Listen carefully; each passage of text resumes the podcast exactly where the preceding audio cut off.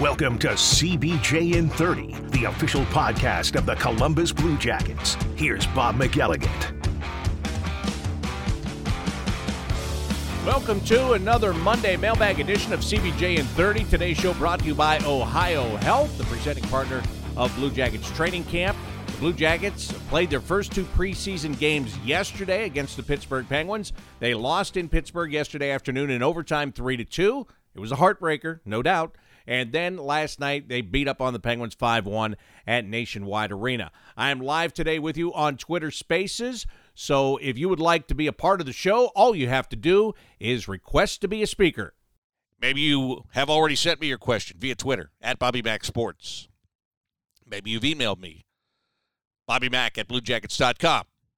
So we will uh, start there. And like I said, if you'd like to uh, ask your question live, I invite you to do so just by requesting to be a speaker. And we'll do it just like that. All right, here we go. Uh, John Poston is up first today. John says, I've got a two part question for you. Number one, how exhausting was it calling two games in one day? Did the close proximity of both games make it not too tough? It's it's really not that tough, John. I, I you know, I'm it'd be great to sit here and look like a martyr or something like that. Oh, poor what was me? Like it's just calling a couple of hockey games. Um, it's neat because it's in two different cities, obviously, but the, as far as how tough is it, not so tough. Not so tough. It's it was like uh, we left here at nine o'clock in the morning. We were in Pittsburgh by nine forty-five. Uh, bust right to the building.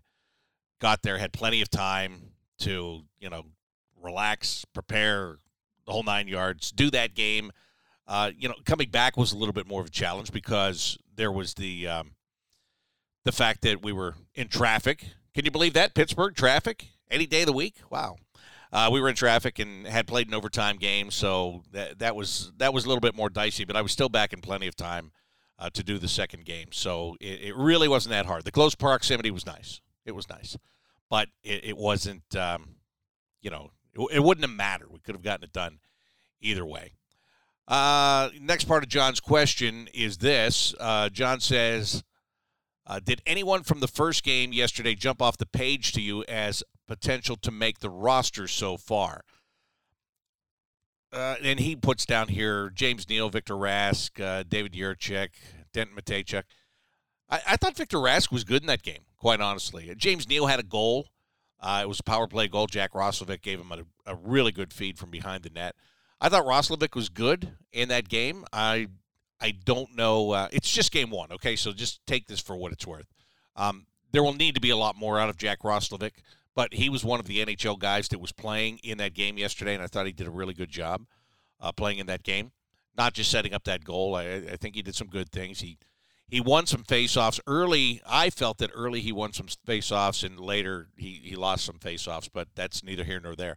I thought he played well in that game. As far as guys that could make the team uh, that aren't in the plans right now, I guess, um, I thought Jiricek and Mateychuk played okay, but did they jump off the page enough to say they've got to be on this roster in that game? I don't think they did. Uh, Nick Blankenburg was good in the game. He he jumped off the page. I'll talk about that in just a little bit here, but um, as far as people that we haven't seen or aren't in the plans. Um, Rask, I would say, out of that list, uh, probably was the most noticeable in that game. Uh, let's see. There's a lot of Kent Johnson stuff again today, so I'll just take them one at a time. Some of these uh, I may answer the question. I might answer the next question through this question. We'll wait and see how it goes. Uh, Tesselman Tiki says, I understand or I, I'm sorry, I asked last week if Traverse City made you feel more or less likely that Kent Johnson will play center this year. I'd like to ask you the same question after the beginning of camp and for the first preseason game. Well, he is uh, he's making his mark there, quite frankly. I, I think um, throughout the camp this week, he has been in the middle. He played between Johnny Gaudreau and Patrik Laine last night. Um, Patrik Laine was uh, joking around that he's probably going to go for both the Calder Trophy and the Selke Trophy this year because uh, the Calder Trophy, of course, is for the Rookie of the Year, and the Selke is for defensive forward. He uh, did really well in the defensive zone, and he is quite creative and really knows how to uh, to do things with the puck. He thinks the game at a very high level. So, um, will he play there? He's making his case. He's not hurting himself whatsoever. I thought in Traverse City, and I talked about this in Traverse City, the one thing that I thought was a knock on him was that he wasn't shooting the puck enough. That he was looking to pass and he wasn't looking to shoot, and perhaps if he looked to shoot, that he would have uh, better success. And I think he has corrected that. I've seen it in camp. I saw it in the game last night. Um, you know, his shots and some get through, some get don't. That's the way it is. But he's shooting it now. I just felt that he was he was too cute, if you will, in Traverse City, and now he's just uh, down to business and just trying to get the puck to the net or get it to Patrik Laine or Johnny Gaudreau because all three of those options are good options for Kent Johnson. There is no doubt about that. Uh, let's see. Uh, James says, uh, oh no, uh, James is replying to somebody else here. I'm sorry. Parsons is next up. Says everyone seemed to play decently well in both games yesterday. Do you have a standout player for each game or just one overall? Well, I mentioned uh, I mentioned Jack Roslovic and and Victor Rask in the first game. You know, Justin Danforth winds up with two goals in the second game, and you know, Laine stands out. He had a goal. Andrew Peeke had a great pass to him, and but Justin Danforth, to me, that game last night was a statement game for him, and I will tell you why because he came in here last year. He had such a great story. We talked about his story, a guy that had been playing in Europe and he had played in the ECHL, he had played in the American Hockey League, and he never got the chance really to play in the National Hockey League. And the Blue Jackets saw him in Europe. They liked him. They brought him in on a one year deal. And, you know, he rolled the dice a little bit. He bet on himself that he would play well enough to, to stick in the NHL. And, you know, he played well and then he got an injury and he was out for a couple of weeks, and that can be so devastating. Maybe you don't even get another chance after that.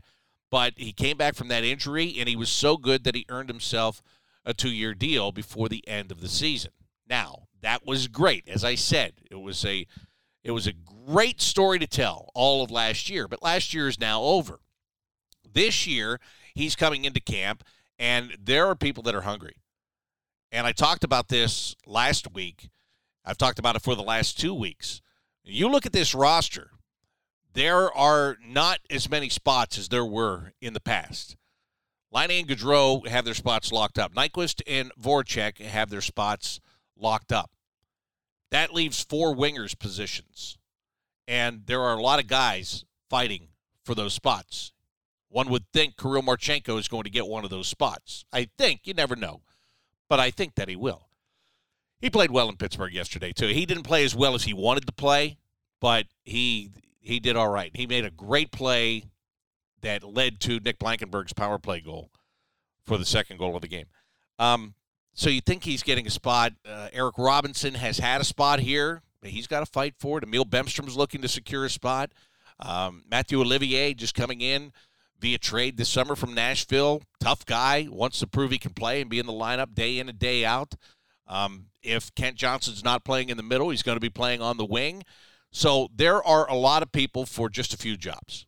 And Justin Danforth knows coming into this camp that whatever happened last year was last year. He has got to prove himself again. And last night, not only did he get the two goals, that's great, but that's like icing on the cake to me. It was the way that he played. And they played him at center. And again, he proved that he can play that position, which he did play overseas. It's not like he is foreign to playing center. He has played it, but here he was put on the wing. But he can play the center position. And he did last night, and they gave him Voracek, and they gave him Nyquist, and they let him play center on the power play.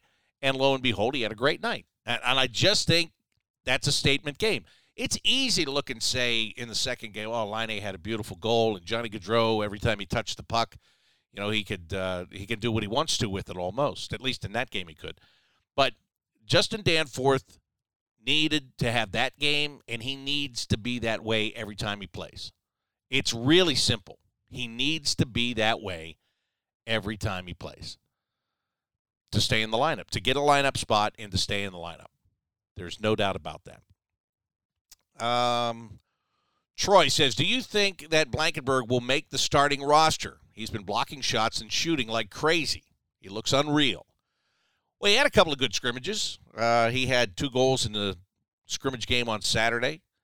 He had the power play goal in Pittsburgh yesterday. Here's my question. And you can think this is fair, you can think this is not fair. It doesn't matter to me, quite frankly. But I'm going to pose this question to you. Was Nick Blankenburg outstanding in that game? Was he truly, truly outstanding in the game in Pittsburgh yesterday? Or were the guys around him so subpar that he stood out even more? Did you have a six and think you had a 10 just because of the way the other guys around you played? That's a head scratcher. And I'm not taking away from him. I mean, he did block some passes, he blocked some shots. There's no doubt about it. He's another guy that every time he plays, he had better be playing his top game if he wants to not only be here, but be in the lineup. He played with Jake Bean yesterday. You can make the argument that that's a guy that he is directly competing with for ice time. I think that's a fair argument to make. I thought he was better than Jake Bean yesterday. Jake had his moments. I thought Nick was more consistent in that game. But I need to have more of a sample size on Nick Blankenburg. Again, another guy last year was a great story. Comes in from college, wasn't uh, in the plans, and when Kent Johnson comes in, he comes along with him, and you know he fought all through college. I don't mean fighting like fighting, fighting. He, you know, he fought for his ice time. He fought for his position. He eventually was captain at Michigan, and again, great stories. But it's time to write a new book. Time to write a new book. He's got to have new stories, and he's got to play hard. I thought he was good, good enough to be here on opening night. Time will tell as it goes along for that. Uh, let's see. Uh, Seth Weeks. Another Blankenburg question. He continues to impress me. What are your thoughts on his overall game and likelihood he makes the opening night lineup? There. Also, I, I answered that. I answered that through the last answer, so sorry about that. Um, here we have this is a great question. And I know she's on here on Twitter Spaces listening live. So, uh, Sela, thanks for this question. It uh, I have a funny story to go along with it. So here it is. How was it for you after two seasons to be able to go to the locker room for player interviews? So here's my funny story for you. I I came downstairs in Pittsburgh. You got to understand, I used to do this all the time. I'd get done with a game, I go right downstairs to get post game interviews, and for the last two years, I haven't had to do that. Um, sometimes, sometimes, but a lot of Zoom stuff. So I either didn't have to go down there, or uh, there was just no there was no pressing need. The times I did, I had more time because I didn't have to go rushing in and get my own stuff. It was predetermined who we were going to get and when, right? So that's that's how it was the last two years. So we get done in Pittsburgh, and I pack up my stuff and I go downstairs, and I'm in the hallway, and our uh, our PR guy Glenn looks at me and he says, "Bobby, we're open." And it hit me at that moment. Now I knew this; we talked about it before, but I just for that moment, I'd forgotten. I can just walk in there. I don't need to stand out in the hallway. I can just go in. So it was um, it was a back to reality kind of thing. It was really nice. Obviously, it's because I went in and there were people talking to Jack Roslovic and, and Nick Blankenburg was all by himself, and I was able to go over and have that conversation and you know do a one on one and ask him the things I wanted to ask him, and so it was it was very nice. And as far as the home game goes, I was in the room for the first time since they redid the room. I had not been in that dressing room. I had seen pictures of it. I had not been in it until last night.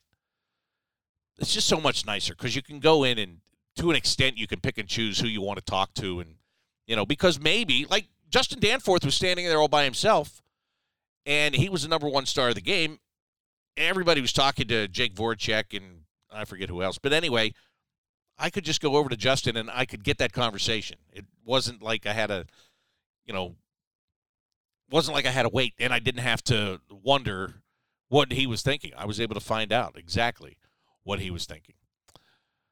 Uh, let's see what else we have here. Uh, Austin says thoughts on how good of a line it would be to start Gaudreau and Laine. Uh, yeah, we saw that last night, Austin. It was pretty good, right? It was. Uh, It was really good. Somebody asked about, and where is this here? I, I know I have it, but I can't remember who asked about it. Uh, Kent Johnson last week in Traverse City, the biggest flaw, if you want to call it that, to his game, or the biggest, I don't want to call it a flaw. That's wrong. Let me uh, let me restate that. The area of his game that he self-admittedly said that he has to work on was faceoffs. And somebody had asked me uh, along the way here, you know, did I think that was a problem again last night? Yes, yes, it, it was. I, I, think he won the first one, and then I don't know if he won after that, but uh, that's. And then they said, is there anybody that can help him with that? I think the other centers on the team are going to help him with that. Quite honestly, uh, the coaches to an extent are going to be able to do it. Um, I've seen Brad Larsen out there working with guys on faceoffs before, but I I would uh, you know I'd pick the brains of the guys like the Sean Kuraly's especially because they they make it a science. You know, uh, Boone Jenner is a great guy winning faceoffs in the defensive zone. That's why he's always out there. Last year he was out there all the time in the defensive zone to take those um, to take those faceoffs. So I would lean on those guys if I were Kent Johnson. I would uh, I would talk to those guys and see exactly what uh, exactly what they do. See if I can get some uh, get some tips on that. Uh, Zach wants to know. He says, if the goal is to develop Kent Johnson as a center, do you move Boone to the wing or move another player? I think that is a. Uh, I think it's no brainer. I mean, that is a Boone Jenner goes to the wing. No doubt about it. I mean, he uh, he's had some of his best years in the National Hockey League playing on the wing. So I don't I don't see why you even think about that unless there was somebody else that got hurt. Unless you know if you had a uh, heaven forbid a, a Roslovic or a um, Kuraly that got hurt or something like that, then you would do something different. But to me, I would just say that you go ahead and uh, flip out Kent Johnson for Boone Jenner and and see where it goes from there. Let's go back to Twitter Spaces, and uh, Bo is next up. Hello, Bo. How's it going? Good. How are you? Good. Listen, this is more of a statement um, from Winnipeg. I live in Winnipeg.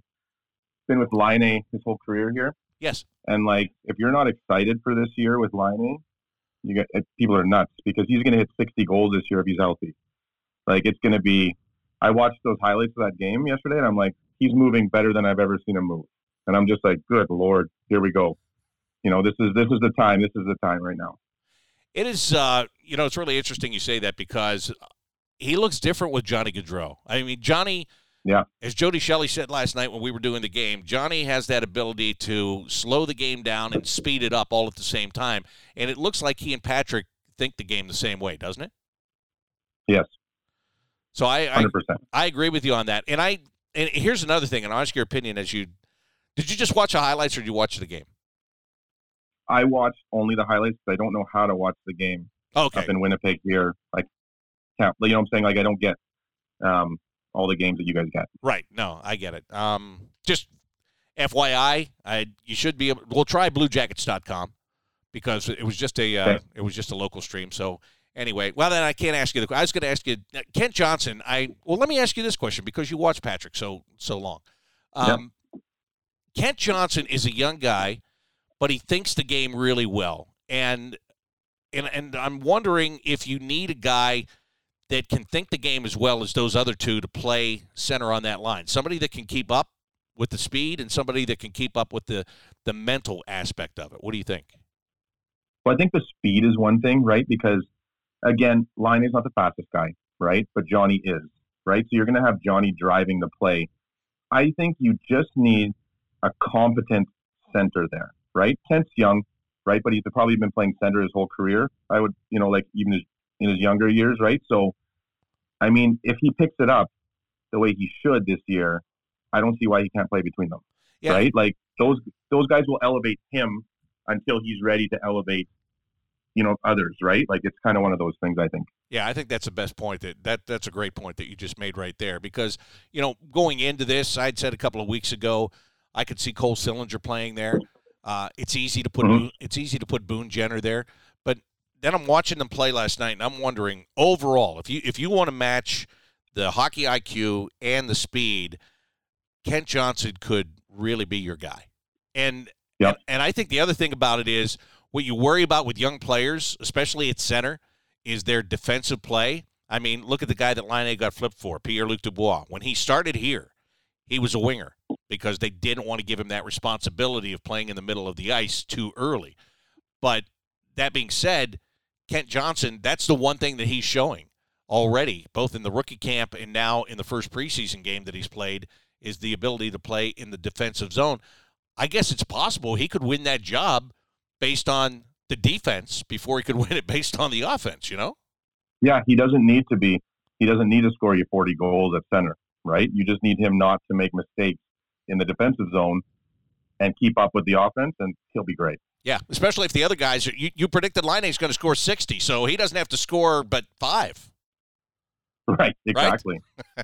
Yep. Well, that's a bold prediction, and I thank you. Uh, thank you for giving it to me. But again, I I don't know if you can get it or not. But the other games, uh, try uh, BlueJackets.com, and hopefully you can get that video feed and watch the whole thing. All right, Bo. I will. Thanks. Thank you. Coming in from everywhere. Coming in from Winnipeg. Where else? Where else will you come in from today? Let's see. Let's find out. Find out what's on your mind. Next up is Patrick.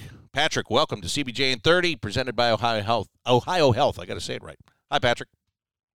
Hi, Bob. How are you doing today? Good. How are you? Pretty good. I'm just curious where what you see where you see Erik Gudbranson slotting in. With with there already being a few right shot defensemen that we we've seen the past few years, and especially with Blankenburg and obviously David Jiricek in the wings. Uh, Erik Gudbranson, I see him as third pair defenseman. Uh, right now, I, that's what they brought him in for. They're not expecting to play him high in the lineup. Uh, they want his physical play, they want his leadership, and uh, they'll play him on the third pair. And that's where And the penalty kill, I'm assuming. um, I you well one would assume because he's a defensive defenseman, but I think that's. I don't think that necessarily has to be the case. I think his overall game is going to dictate. They're not just going to give him the penalty kill. I mean, he's got to be, he's got to perform well. But, but yeah, I, one would think when you sign a defensive defenseman that he would probably be part of the penalty kill. You know, Gavrikov's going to be on the penalty kill. Um, I feel that Andrew Peeke deserved Yep. a lot of time last Yep. year. Yep, Andrew Peeke earned time. Andrew Peeke, you know, a lot of questions the last couple of weeks have been who's going to play alongside Zach Werenski. And I I said last week or the week before, if the season were to start today, it would be Andrew Peeke because nothing has really changed. And lo and behold, who was next to Zach in the first preseason game? It was Andrew Peeke. He earned it last year. And Again, he looked really good. he did. He did. I, I don't. I don't want to take away from him. It's so easy for me to say, you know, uh, in the ideal situation, he's not on your top pair. But why not? Why not? Because he he plays well defensively. He's getting better defensively and blocking shots and all those things. And then, you know, the pass he made the Laine last night to get the uh, to get the goal, Laine's goal. When I talked to Patrick about it after, I said, "Were you expecting that pass?" He said, "No." He said that was like a Connor McDavid pass, and and you know, part of that is you know tongue in cheek a little bit there, but um, the fact of the matter is, it was a really good pass. That's what Patrick was saying, and it was a good pass. So maybe I should just lay off saying in an ideal world Andrew Peeke's not on your top pair. Maybe he belongs on the top pair. I, here's what I'll say. Here's what I'll say to you right now, and this is on the record. You can always go back and play this back to me, and I can't say a thing about it. On the record, Andrew Peeke deserves to be there until somebody knocks him off his perch. He deserves to be there until somebody knocks him off his perch. I think that's I think that's fair. Don't you think so? I think so. Sean, you're next up. Welcome to CBJ 30. Good afternoon, Bob. Thank you so much for doing this. Absolutely. Um, I have a um, two questions for you. Okay. Well, more of a general comment than a question. My first comment is I think an area that this team could really make itself competitive, keep itself in games, um, maybe steal a couple of wins is the power play. Um, that's an area that I think that we can definitely take our take uh, that next step to an elite, you know, top um, unit in the National Hockey League. And I'm curious what your thoughts are. Obviously, you have Zach running the point. You have Liney on left wing. Gaudreau on the half wall. I really like the idea of Voracek right in front of the net, big body, and I think that would give uh, Boone Jenner kind of a, a lighter workload. I think that Voracek is, is a very capable guy. Maybe he'd want to do something like that. But the pivot guy in the middle, I think that could be, um, you know, that, that spot more or less is up for, for grabs. I think Nyk, Nyquist comes to mind, but I'd also really like to see uh, Cole Sillinger there with his ability to, to tip pucks. So, love your thoughts on that. And then, second question: Are you going to Finland? Yes, yes, I am. Heck yeah! Are you? Absolutely, I am. I've been looking forward to this. I bought my tickets in April. I can't wait. I thought you were going to say you brought your tickets three years ago because that's how long this no. has been talked about. no, no, no. I saw that email in April and I bought a plane ticket that night. I can't wait. Well, that's awesome. That's awesome. I, I look forward to meeting you over there because uh, it's going to be I a good time. So. It's going to be a good time. Uh, you know, we went to right after I got here. I think it was my second year here. We went over to uh, Sweden, and and that was fun. And it was um, there are a lot of great things about it. I mean, I wouldn't have gone to Stockholm. Just I would have never planned a vacation there. It just so happened I had to go there for work, and it was it was magnificent. And you get to spread the game to uh, the people around the world. And we're going to Patrik Laine's hometown, right? So that's going to be fun. It's going to be absolutely wild. Yep. I can't wait. Hey, while you're still there, I'm going to tell you well, you're dead on about the power play. I mean, that's uh, that's one of the easiest things in the world, right? Because this power play has struggled so much for so long. Uh, it needs to be better, and it's you're right. There's like the opportunity is right in front of you. You all you would think all you have to do is put these guys on the ice and let them go play. I like Jake in front of the net last night. If that's something that continues, then so be it. But that guy in the middle, as you said, it could be a number of guys. Justin Danforth made it look uh, like it was his job last night, and it was for last night.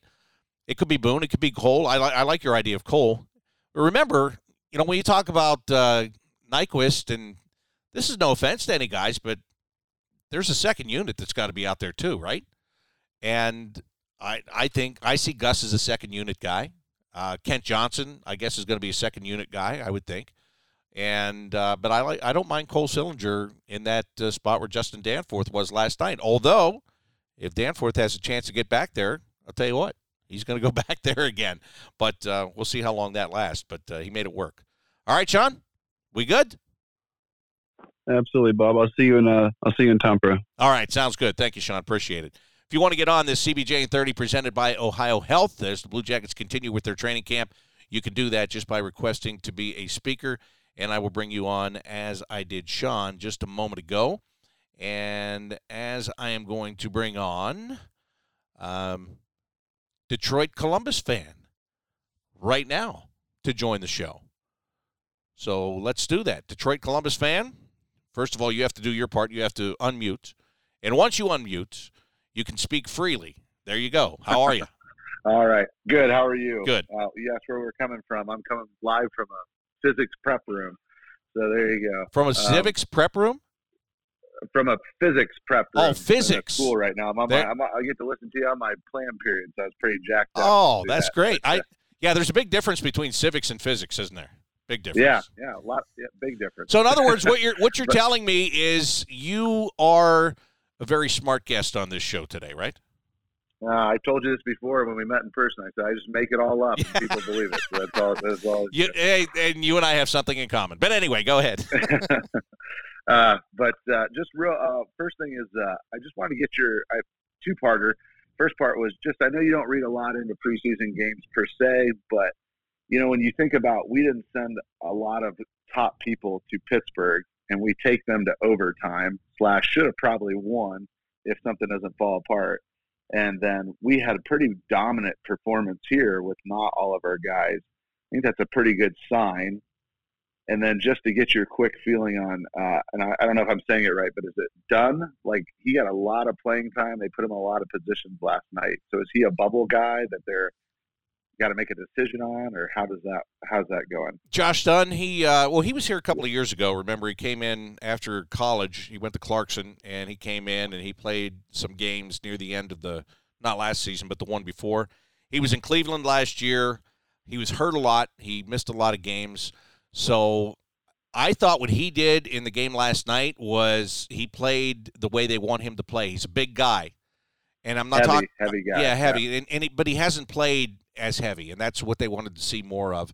Like he got into a little kind of fight, scrum, whatever you want to call it. But that's not what we're talking about. We're just talking about playing to your size, um, you know, pushing guys away from the net with your size. And, and I thought I thought he did that pretty well last night. So he's he's a guy that's looking to leave an impression. So going to Cleveland, but you want to be high on the call up list, especially if a center. Yeah, like a swing guy. Yeah, especially if a centerman goes down. Hurt. Yeah, for sure. Um, okay. I, I got to ask you this question: Is it a law of physics that every time you go to Pittsburgh to play, you have a one goal lead until late, and you blow it, and then you wind up losing for seven straight years? Is that a law of physics, or does it just happen? Uh, I don't know. I'll tell you this, but I will tell you this: the thing I've learned about uh, Pittsburgh fans that at least come over to Columbus is they're trying to enjoy it. Because I had a guy sitting to me last night, and he said, you know, once he's looking at the team that was in Columbus, and he goes, you know, once we once Sidney and Malkin are gone, you know, here pretty soon, he goes, this is what we're going to have to deal with because they're pretty bare. That cupboard's pretty bare. It is. It is pretty bare. You're you're right, and um, they kept that they kept the band together this summer, but the it's it has an expiration date at some point, right? I mean, and and I I thought that was surprising. I, I couldn't re- believe they play they paid Letang what they paid him.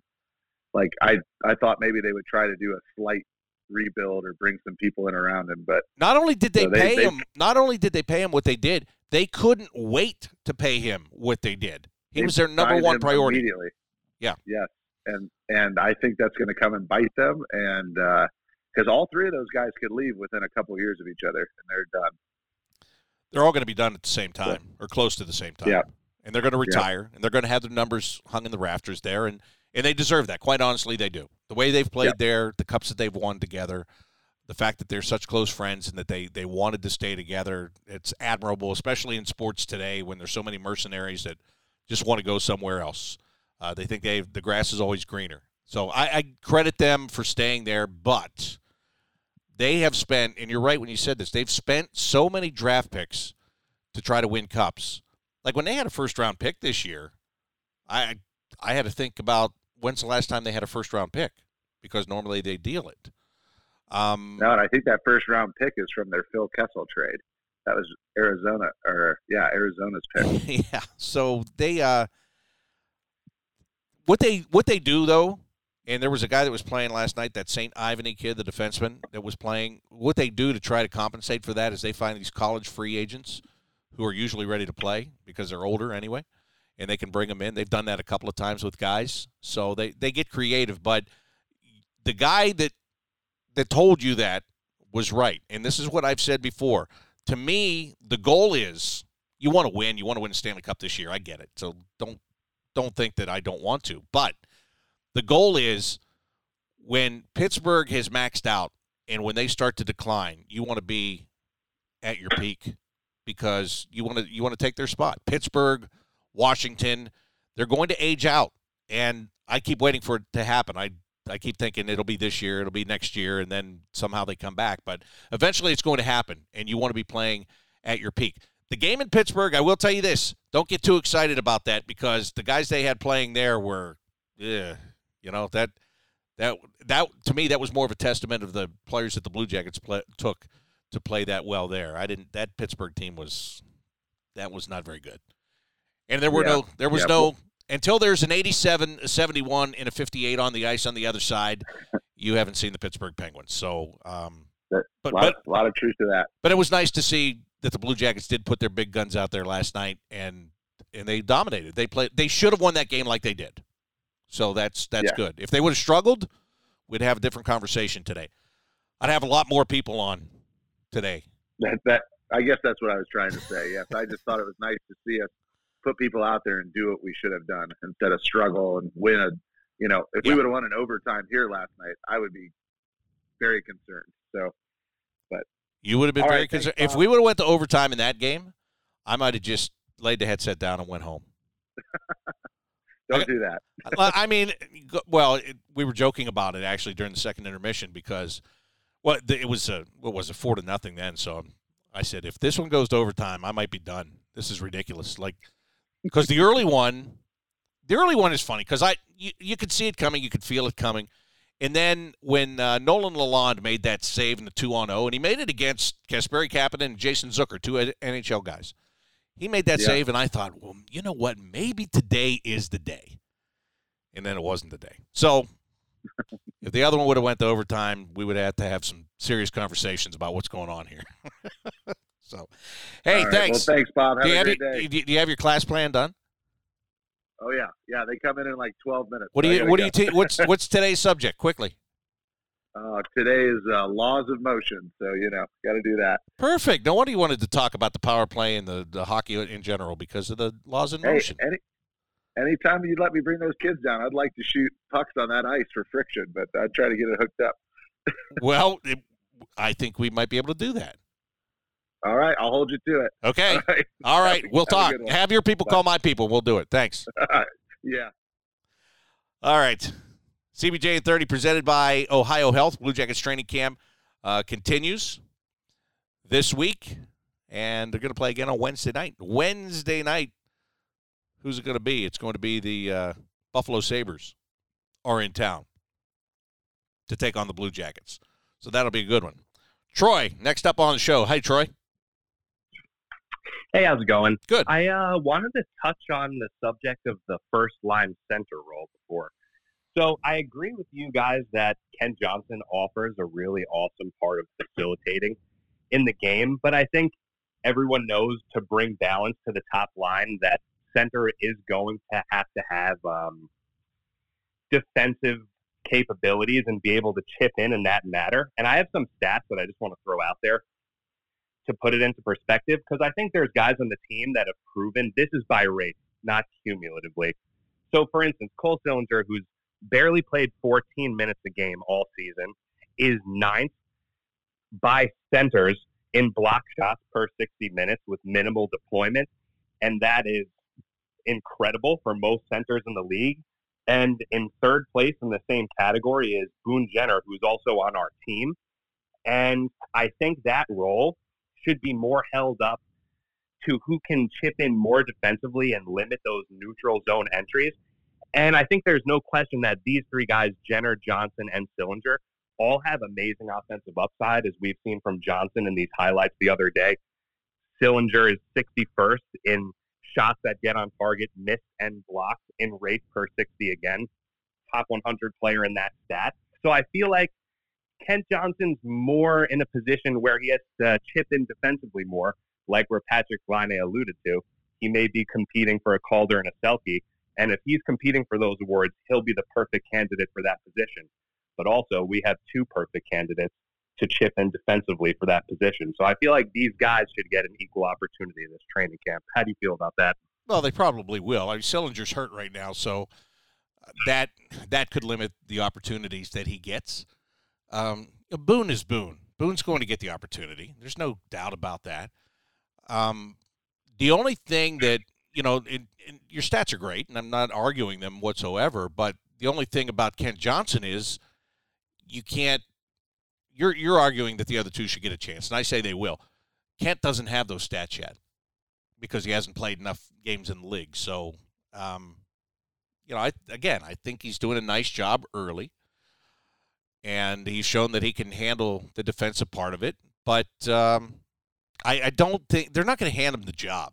And I, it's like, to me, it's almost like test driving a car. Uh, they like the Kent Johnson model. Maybe they would really like the Kent Johnson model. Maybe that's the one they really want to buy but maybe they're still going to test drive the the Boone Jenner and Cole Sillinger models and and see if there's something about those that is uh, more practical. How's that? I, I think they're all going to get a chance.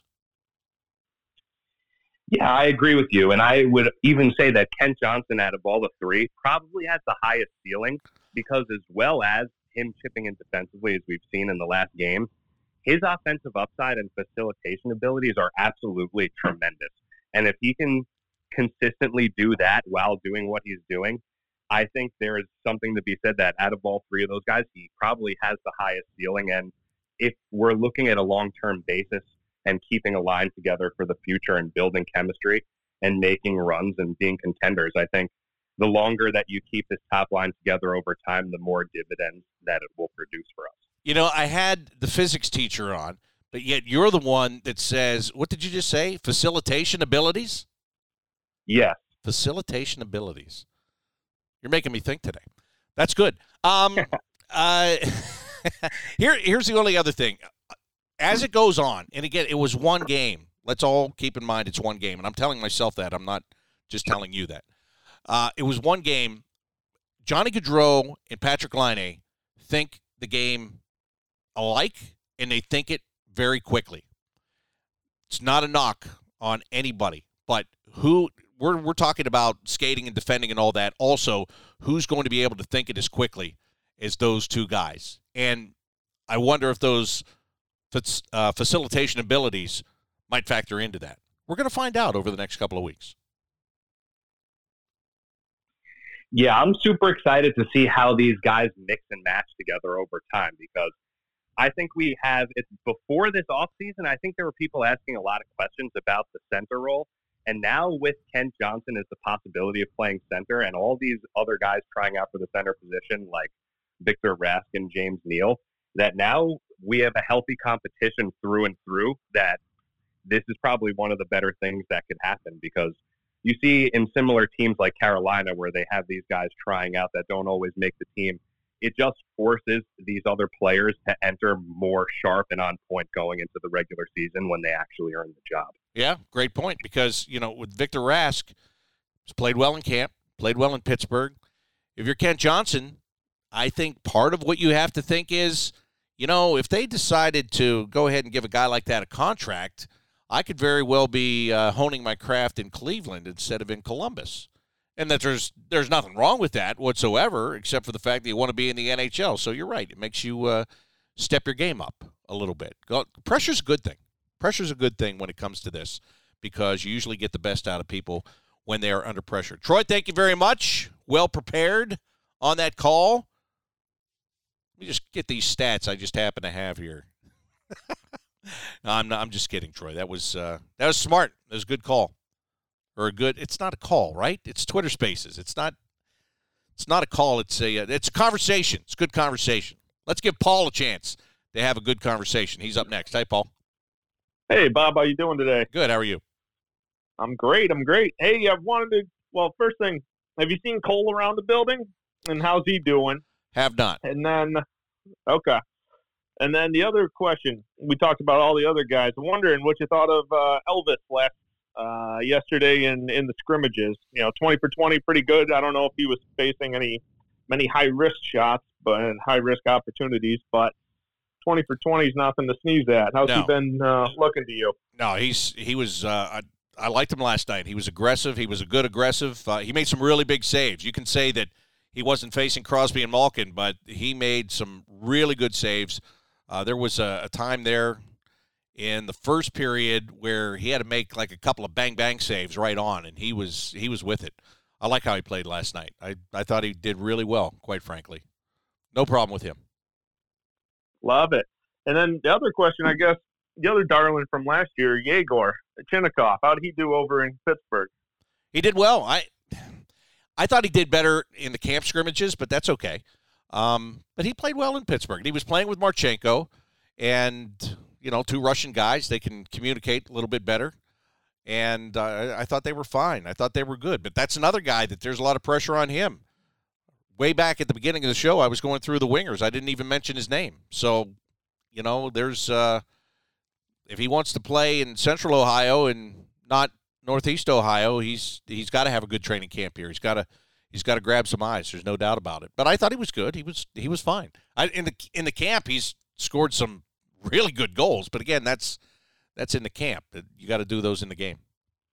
Yeah, I seen saw a lot of the highlights and everything, and looking at the stats from last night, I didn't even see a shot on goal uh, for him. So yeah, that's why I was curious. Yeah, that's true. And I, you know, if there was a disappointing thing to me about that game, and again, he was fine. He didn't have a shot on goal. You're right, but there were the most disappointing thing to me about the Pittsburgh game is Emil Bemstrom looked like Emil Bemstrom. And I, I, keep wanting this guy to show the offensive upside that he has. And he was turning pucks over and getting his stick lifted and pushed off pucks. And he, to me, didn't look any different in the game yesterday afternoon than he has looked in a lot of the games. Not all of them, but a lot of the games that he's played in the NHL. Um, Eric Robinson, he was another NHL guy that was on the roster yesterday afternoon in Pittsburgh that you know, when you play against a, a lineup like that, you want to see a little bit more out of them. Uh, his chances that he had, I don't know if he got a, a puck on net. I know he hit the glass a couple of times, which is, you know, last year he had what ten goals and. Um, but he just needs to get the puck on net more. So those that was disappointing for me because those two guys, they're better than that, and I want to see them be better than that when they get these opportunities because what we're talking about here, there are people breathing down your neck now. Nothing is a given anymore. Two years ago, you could cruise into this camp and you could pretty much do whatever you want to. And if you have some NHL experience, you're probably going to make it. That is not the case now. It is a, a different era with this team. And and uh, those guys, the three of them, Robinson, Chinakhov, Bemstrom, they're all in spot where they have got to perform every time they get dressed in one of these preseason games. No, I totally agree. Say, uh, going forward, do you, I don't know what the, I guess, timeline for these things are, and I'm curious if there's like cuts coming up and things like that. But what kind of squad can you expect uh, to see on Wednesday against Buffalo? I would guess Brad Larsen says he wants his uh, big guys to play three to four games.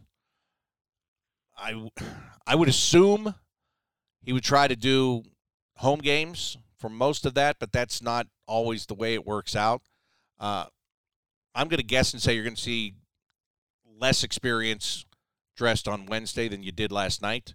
And I say that because some of the young guys that are going to go back to junior, you're getting to the point where they're going to get one more look before they get sent back. So um, I, I would think they're going to try to get some guys in, give them a look, give them a game, and uh, and then move them out within the next, I don't know, games on Wednesday. What do we play this week? Wednesday, Thursday? Wednesday at home, Thursday in St. Louis. So if you're going to see more experienced guys will play at home than go on the road, I think that's safe to say. But then after that, by the weekend, they'll start uh, they'll start sending some guys back to to their junior camps, or if they're on tryouts um, and their tryouts and stuff like that, they'll start to whittle it down. Fantastic. Okay. Appreciate it. All right. Thank you, Paul. Thanks for being part of the show today. It is CBJ and 30 presented by Ohio Health during this Blue Jackets training camp. Next up, I am going to uh, say hello to Ryan. Ryan, you're next on the show. Ryan, are you there? Just unmute. There you go. I am here. All right. How you How's doing? it going, Bob? Good. How are you? Good. Good. Hey, uh, I got a quick question from the goalie master yourself. Um, I, am I'm, every time I'm great at it. I see him play. every time I see Jet play, Yeah. he just impresses me more and more. I mean, I know having a gluttony of goalies is a good thing, but is there a world where he could ever come up to the NHL, barring injuries? I know that's a possibility, but does he have the skill set to maybe surpass a Korpi or even force a trade of Elvis to come up and if he plays that well? Yes, I think he does. Um, when he got signed last year, I talked to Manny Legace, and Manny said that he thought in about a year and a half, Jet would be ready to be an NHL backup. And I watch him play, and I think that's a very fair timeline. Um, and I'll tell you something else. I just like the kid. He is, a, as Jean-Luc Grand-Pierre said to me the other day, we were in the ice house, and Jet was in the net at the end where we were. And I said, I like that kid. And Jean Luc said, he's got a good energy about him. And he does. I mean, he's he's always smiling. He's he is a um, I think he's a good guy, but he's a good goalie. You gotta be you got to be a good goalie first, right? It's nice if you're a good guy, but if you're not a good goalie, then nobody cares how nice of a guy you are. But yeah, I, I think so. I, I think you know projecting at some point in time. I don't think it's uh, out of the question that Daniil Tarasov could be the starter and Jet Greaves could be the backup in Columbus. I think that's fair. Uh, if Tarasov takes off the way that they feel that he will over the next couple of years, um, he competes with Elvis. Maybe that would uh, force a trade somewhere down the road. I would think by that time Korpisalo's probably out of the picture, and there you go. You do the math. That would leave a couple of guys, right? So I, I'm not saying it's going to happen, and I know you're not saying that either. But Right. you're asking, is it possible? The answer is yes. I think it's very possible. But with his showing already this year, what I saw in Traverse City and now what I saw just last night, I mean, this has to show Jarmo that if someone needs a goalie leading into this year's playoffs in Edmonton or Toronto, you have it. I mean, they you would have to at least accept a call for Elvis, right? Wouldn't you think, seeing what he's seen from Jet Well, that depends. and where- Tarasov? that depends where you're at. Like if you're in a playoff race yourself, you're not going to. True. If you're in a playoff race and Elvis is leading you there, you're not going to trade him. Um, True. it- it- again, to me, it to me it will have to be Tarasov being healthy and then dominating. And when he goes to Cleveland, if he starts dominating the American Hockey League, now you can start thinking about the timeline of what's going on here.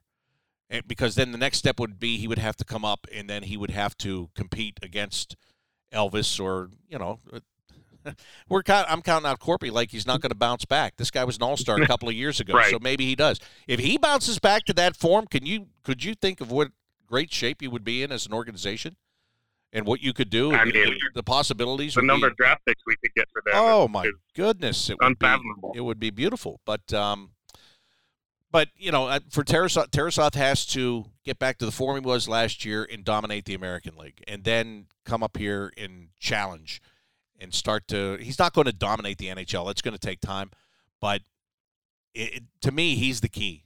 He's the key to the whole thing because once he is proving that he is Agreed. ready to make the next step, that's when you're forced to start to make decisions, right? Agreed. Thanks for your time, Bob. That's what the goalie guru says to you. That's my breakdown. I, I don't know if I'm a goalie guru. But anyway, I like to play one on the radio. So much easier to do that. So much easier. CBJ 30 presented by Ohio Health. Who is next? You want to get on uh, Twitter Spaces? All you have to do is request to be a speaker like Heather. Hi, Heather. Hello, Heather. Heather's been waiting, so she hasn't unmuted. And maybe she's waiting so long that she's walked away. Maybe she doesn't even realize I'm speaking to her right now. It's very possible. It's looking that way. Heather, I'm going to give you three seconds to unmute. Three, two, and one. And there it is. Heather has missed her opportunity to be on this CBJ in 30. So if you would like to jump on, just request to be a speaker with me, and I will bring you on. Great questions today. Good conversation about this, and um, you know it, it's great. It's exciting, and it's been fun. And I think that uh, Heather just realized that I dropped her, and so she's come back. Hello, Heather. Oh, she's muted again. Really? There she is. Are you there?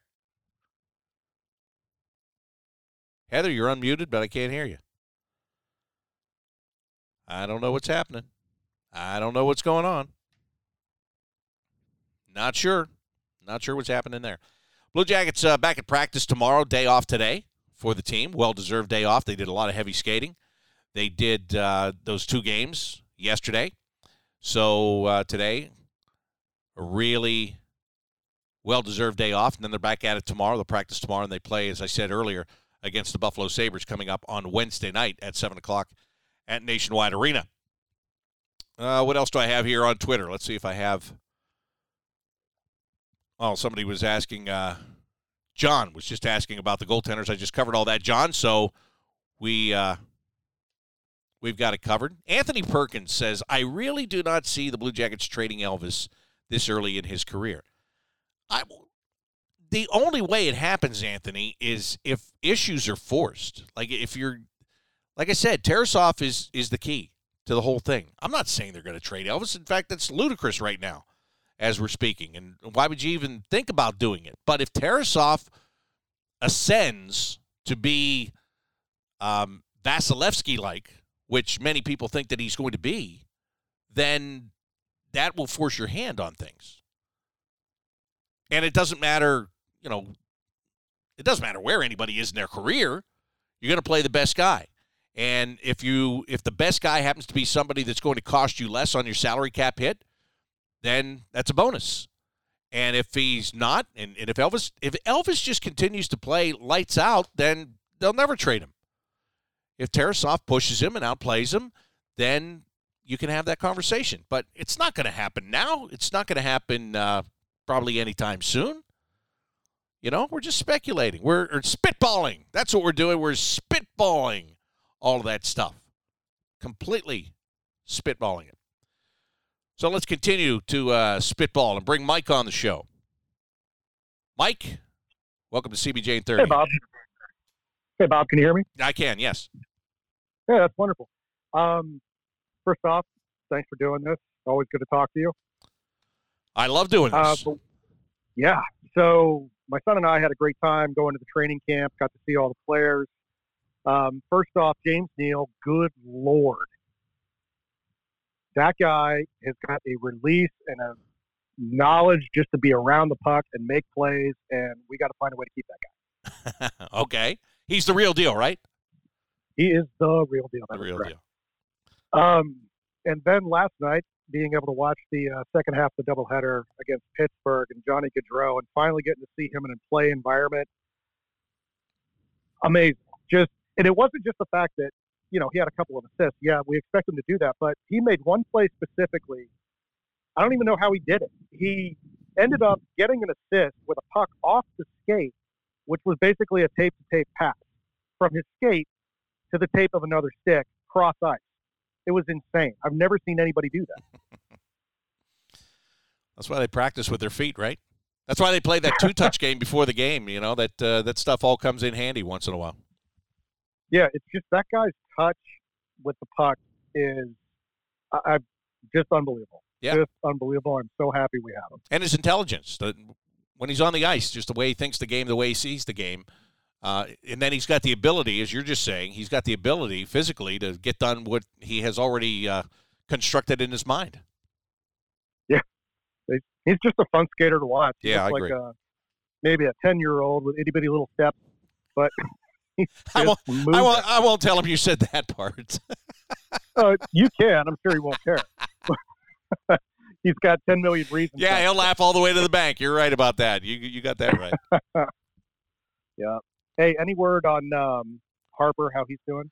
No, I didn't. Uh, I didn't get anything after the game. Um, somebody told me that he was that he was talking fine and everything, which is uh, after watching what happened to him is is a good sign. But I didn't get any update other than that. Nothing official, of course. But that was that was ugly. That was Yeah, it was. that's one of those Just, uh, things that you know, sitting there and watching it live, I was just like, oh, I just Yeah.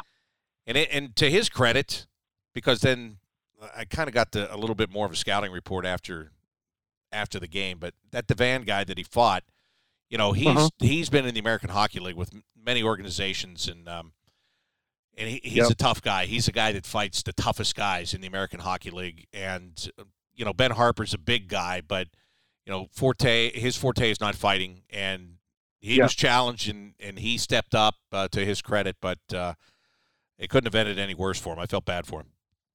I did too. I mean, it kind of reminded me of uh, Brandon Dubinsky and Cassie and a couple years ago, and that, you know, Yeah. kind of the same situation. And it just went bad, and everybody feels terrible, and um, you know, you you just wish the best for the guy. And if you ever get the chance, tell him we said, uh, you know, best wishes. Hope he gets better. Absolutely, I will do that. I appreciate that. Thank you very much. Yeah, man. Have a good one. All right, Mike. Thanks. Thanks for being on the show today. We move on from Mike, and next up on today's show, I'm going to bring in Kevin. Hello, Kevin. Uh, hello, Bob. Hello, everyone. So this past season, I started a new, new little fun thing for me. Is that every time the Blue Jackets won, I kept a list of what player got the Kepi, and then at the end of the season, I looked at who won the Kepi the most, and that was Elvis Merzlikins. He won it four times. So my question Uh oh. Kevin, where'd you go? Kevin, you, you is I'm right here. okay, there you hello, are. Go ahead. Hello. Go ahead. Hello. Hello. I got you. Go ahead. Okay. So my question. So I've been keep last season. I kept track of who won the Kepi the most this past season. Elvis Merzlikins won it with four. With four. So my question to you is, in your opinion, which Blue Jackets player will win the Kepi the most this season? Oh, Johnny Gaudreau. What do you think? I think that's a good guess. Yeah. Elvis has a chance I- to repeat, though. Elvis does have a chance to repeat Yeah. because you know the goalie is. Yeah. First of all, Elvis plays. Well, they all play every game, but Elvis can be so pivotal. The goaltender can be so pivotal in so many cases. But I'm going to go with Johnny. All right, I'm going to put that down on my list, and then if you're if you're right at the end of the season, I'll let you know. Oh, I was going to say, is there a prize? You're just going to let me know? Is there a prize for being right or no? Well, the satisfaction of knowing that you're right. I get that every day, Kevin. But no, I'm just kidding. Thank you. I appreciate it. Mark me down. Mark me down. We'll see. We'll see how it goes from there. The satisfaction. That was like something my parents would tell me. Hey, do I get something for that? Well, you get the satisfaction of knowing that you were the best at it. Yeah, but I mean, that's what's that doing for me? It's not a candy bar or something. I mean, give me something uh, tangible. Give me something tangible, as they say in uh, Pittsburgh. Tangible over there. Give me something I can really give, sink my teeth into in that, you know? Heather, you get one more chance to be a part of the show. This is it. This is it. I mean, there's only three chances, and after the three chances, that's it. Then I could hear myself. I'd rather hear Heather. It's is it working? There you go. Can you hear me? I can now, yes. Oh, hallelujah. Trust me, I am never ever doing an Apple sponsorship so long as I live. You just did. It, well, I take it wholeheartedly back. Wait, what's what's out of your mouth? It's too late. Believe me, I know. I know. Anyway, go no, ahead. it was this thing was nuts. I mean, I don't know what I did. I think I went on low power Listen, mode. And It's it all right. Listen, listen, listen, listen, Heather. Listen, I'm not an IT guy. I'm not a. pho- I'm No, too. I'm too dumb to understand. You can explain to me exactly what you did with your low power and your power saving, and I plugged it in and I turned it upside down. I'm not going to understand any of it. I don't care, and I just care what you think about the Blue Jackets. So go ahead. Yeah. Yeah. So I think it's just a couple of things that I noticed. And honestly, you covered, quite frankly, most of what I was going to ask. That's what I do. That's what they pay me for, Heather. That's what I got to do. Yes. So, first thing, I love that uh, Blankenburg's getting in there and showing what he can do because when he was signed, I was really excited. Like, we got a, a captain of a Big Ten team and all this other stuff. And everybody else was kind of like, well, he's too small. What can he do? He's going to get run over. And it's like, he didn't become the captain for no reason. Let's see what the guy can do. And he's doing some stuff now. So that's cool. And I also think it's really fun that for right now, it looks like we might have a top line with Gaudreau and Laine that not only can they do as well as it looked on paper, but we might have the opportunity that if we have to pull out one center and switch it in for another for, say, injury purposes or something like that, we can do that. And it's going to be seamless because I've seen the videos that Jeff has posted and then watching what you guys were covering last night with the scrimmage and everything. And it it's amazing that it seems like Sillinger was in there. I think uh, uh, Boone Jenner was in there at one point, and now we have Kent Johnson in there, and it looks like nothing's changed. Well, yeah, because those two are exceptional players, and Johnny's driving, Yeah. driving the play from the wing. So yeah, that's that's fair. And the greatest news about that is that Kent Johnson's a rookie, and he's in there, and nothing has changed. So as we've talked about Right. a lot, um, he's done a good job. Yeah. So I mean, the the only thing that I mean, honestly, I can't think of really much because I was going to ask you about Zach Werenski and if he was all right, and I saw Aaron Portzline said that he's he's all right. So that's because that was a big deal that he got tangled up or something. Yes. I didn't quite see it. I was paying more attention to you guys, even though I had the game on. The volume wasn't working, so I listened to you guys more than I actually paid attention. to That's when we sound the best. We sound the best when the volume Yeah. isn't working. That's we set it up that way on purpose. So, I mean, hey, technical difficulties happen, but it was it was great to at least have you guys as a backup. And I wish I had thought of it sooner because I would have listened to you guys instead of the Pittsburgh guys watching the game. I'd have just had the game on and then cut the volume and listen to you two. Well, that's but I didn't think of that. live and learn, Heather. Live and learn. Live and learn. Right? Still have six Yes. more games. So Yeah. now you've got to figure it out. So who do you think? I mean, do in goalie, who would you start for uh, Wednesday? Tarasov. I think that'll be a great. I want to see what he can do now that he's going to be back. And then, uh, have you seen uh, Korpisalo do anything yet in practice? Uh, personally, no, I haven't. I was Okay. running around putting out fires last week um, at the end of the week, but I know he's not quite ready to to go. So Right. Um, Ter- I, yeah, I could see, I could see Tarasov playing. I could even see the possibility of. Uh, Cajan kid played really well yesterday, and uh, thanks, Heather. I'm going to move along here. Uh, that Pavel Cajan played really well in um, Pittsburgh yesterday afternoon. I was laughing though. This has been my joke ever since uh, I realized that his name is spelled C A J A N, so it looks like Cajun, and it's uh, Cheyenne.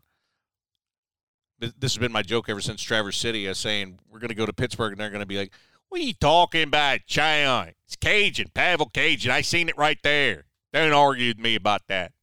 Um, but he looked good. He looked good in Traverse. He looked good yesterday in Pittsburgh. Um, maybe you go to St. Louis with a combination of him and Jet Greaves. Maybe I could see that. Um, or the Lalonde kid is, you know, he he'll be going back to junior. Uh, Cajan was signed to an American League deal with Cleveland. He's going to ultimately wind up in Kalamazoo with the Wings. So um, you get those kind of guys, uh, get those guys some some reps while they're here. I don't know. I, I didn't talk to Manny Legace about the the starter plan, but I just know that Tarasov hasn't played yet, and I know that they're going to get him into a game, and I would think that is going to be sooner than later. Young Guns, 27. Welcome to CBJ in 30. How's it going? Good. How are you?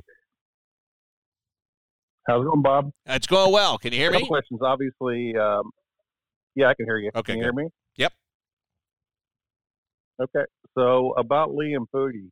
So obviously he had a big injury last year, um, and it was kind of like nobody really knew. Like at least I haven't heard like what the injury was and what's being held out, and and uh, and obviously he's on a different timetable. But anything anything coming out about Liam Foudy? Uh, I have not seen Liam Foudy.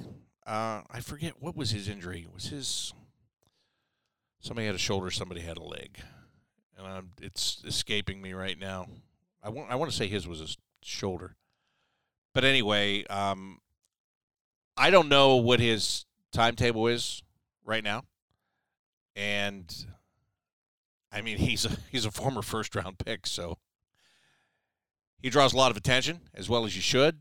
But uh, he's, you know, it stinks, but he is getting he's getting behind with every day that he misses. He's falling behind.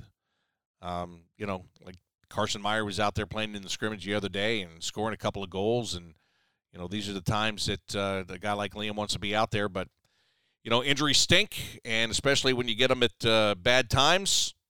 And this would uh, this would constitute a bad time for Liam Foudy. So hopefully he's going to be back in the mix very soon. Well, that uh, pretty much covers everything, I believe, for this Monday mailbag edition of CBJ in 30. It's presented by Ohio Health, training camp presenter of your Columbus Blue Jackets. Blue Jackets back at practice tomorrow, and then they will be on the ice on Wednesday night taking on the Buffalo Sabres at Nationwide Arena, 7 o'clock game time. Our pregame coverage starts at 645 on the Blue Jackets radio network, 97.1 The Fan in Columbus. Uh, you can also watch the game on the video stream at bluejackets.com. Jean-Luc Grand-Pierre, the former Buffalo, the talking too fast for myself here at the end. Jean-Luc Grand-Pierre, the former Buffalo Sabre himself, will join me for that game on Wednesday.